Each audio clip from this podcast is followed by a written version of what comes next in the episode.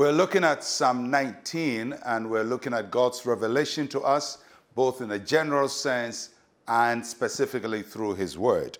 And now we are in verse 9.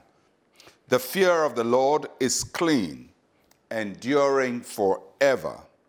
The judgments of the Lord are true and righteous all together.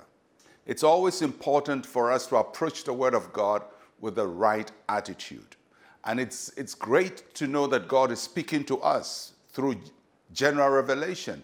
It's even great to know that God is speaking to us through His Word. But how do we respond to God's Word? What is God's Word to us? And here, God's Word is called the fear of the Lord. And that is talking about the weight of God's Word in our lives and the reverence we give to God's Word. Because if we don't have reverence for God's word, then all that He reveals to us, as fantastic as they are, as precise as they are, will be of no benefit to us. So the word of God has to be approached with fear. And this is not the kind of fear of, of running away from something or avoiding something, but this is the fear of carefully observing and taking note of something and respecting what the thing is. And so we don't run from God's word, we run to God's word, but we run with reverence. So when God gives us an instruction, we don't treat it casually and we don't throw it out of the way.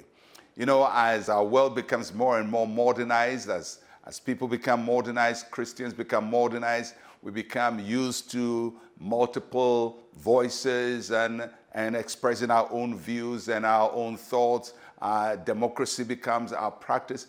Sometimes we forget God and we bring God into the mix. And we think, well, God says it, I can also say what I want. And, and although God encourages us to speak our mind, there is an authority with which He speaks that we must submit to. And that is the reverence we have for the Word of God. Don't allow the way you speak to other people to become the basis of your relationship with God. The fear of the Lord is clean, enduring forever. It's clean fear, not a morbid fear, clean fear, and it is a fear we must have all the time. And then it talks about God's word as God's judgments. And the judgments of the Lord are true and righteous altogether. You know, God's judgment is how he rules a situation.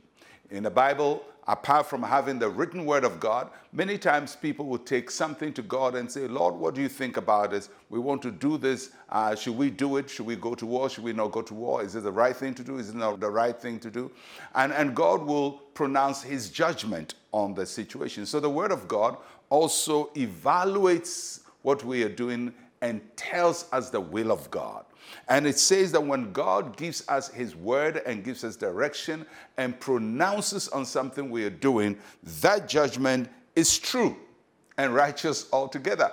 Uh, so it's just like going to a, a, a, law court. I mean, after judgment is made, uh, the judgment is supposed to be upheld. And so God's judgment, higher than any human judgment, is upheld in our lives. In every situation of our lives, God's word is the final arbiter, the final judgment, the final say. And when He says it, that's it. It's righteous altogether, and He's always true. He never lies, and He never tells us something that is not right.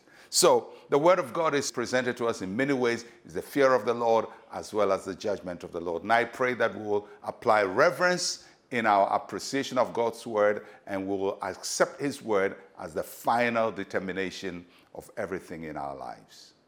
Let's pray. Say with me, Heavenly Father, your judgments are true and righteous. You always do what is right for me. In Jesus' name, amen and amen. Well, I'll catch you again tomorrow. I'm Pastor Mensa Otabil Shalom, peace, and life to you. The power of God is about to manifest in a supernatural way. Chains will be broken, and every little fragment will be gathered. This June, Join ICGC churches across the world as we embark on a spiritual journey seeking the face of God in a 40 day fast and consecration. Date 22nd June to 31st July 2023. Join online prayer session weekdays from 5 a.m. to 8 a.m. and 11:30 a.m. to 1 p.m. Live on Facebook, YouTube, and my ICGC app. In-person prayer services in all ICGC assemblies weekdays from 6 p.m. to 8 p.m. Late night online prayer weekdays from 10 p.m. to 11 p.m. Live on Facebook, YouTube, and my ICGC app. Every Saturday in 40 Days of Power, we crown the week's prayer time with a prayer retreat at Christ Temple East, Teshie for churches in Accra and Tema. Prayer time in person 9 a.m. to 12 p.m. Please note, all other regions outside Accra and Tema will hold their retreats in the various district churches. Online prayer will be hosted every weekday by selected ICGC churches in Ghana, the United Kingdom, and North America.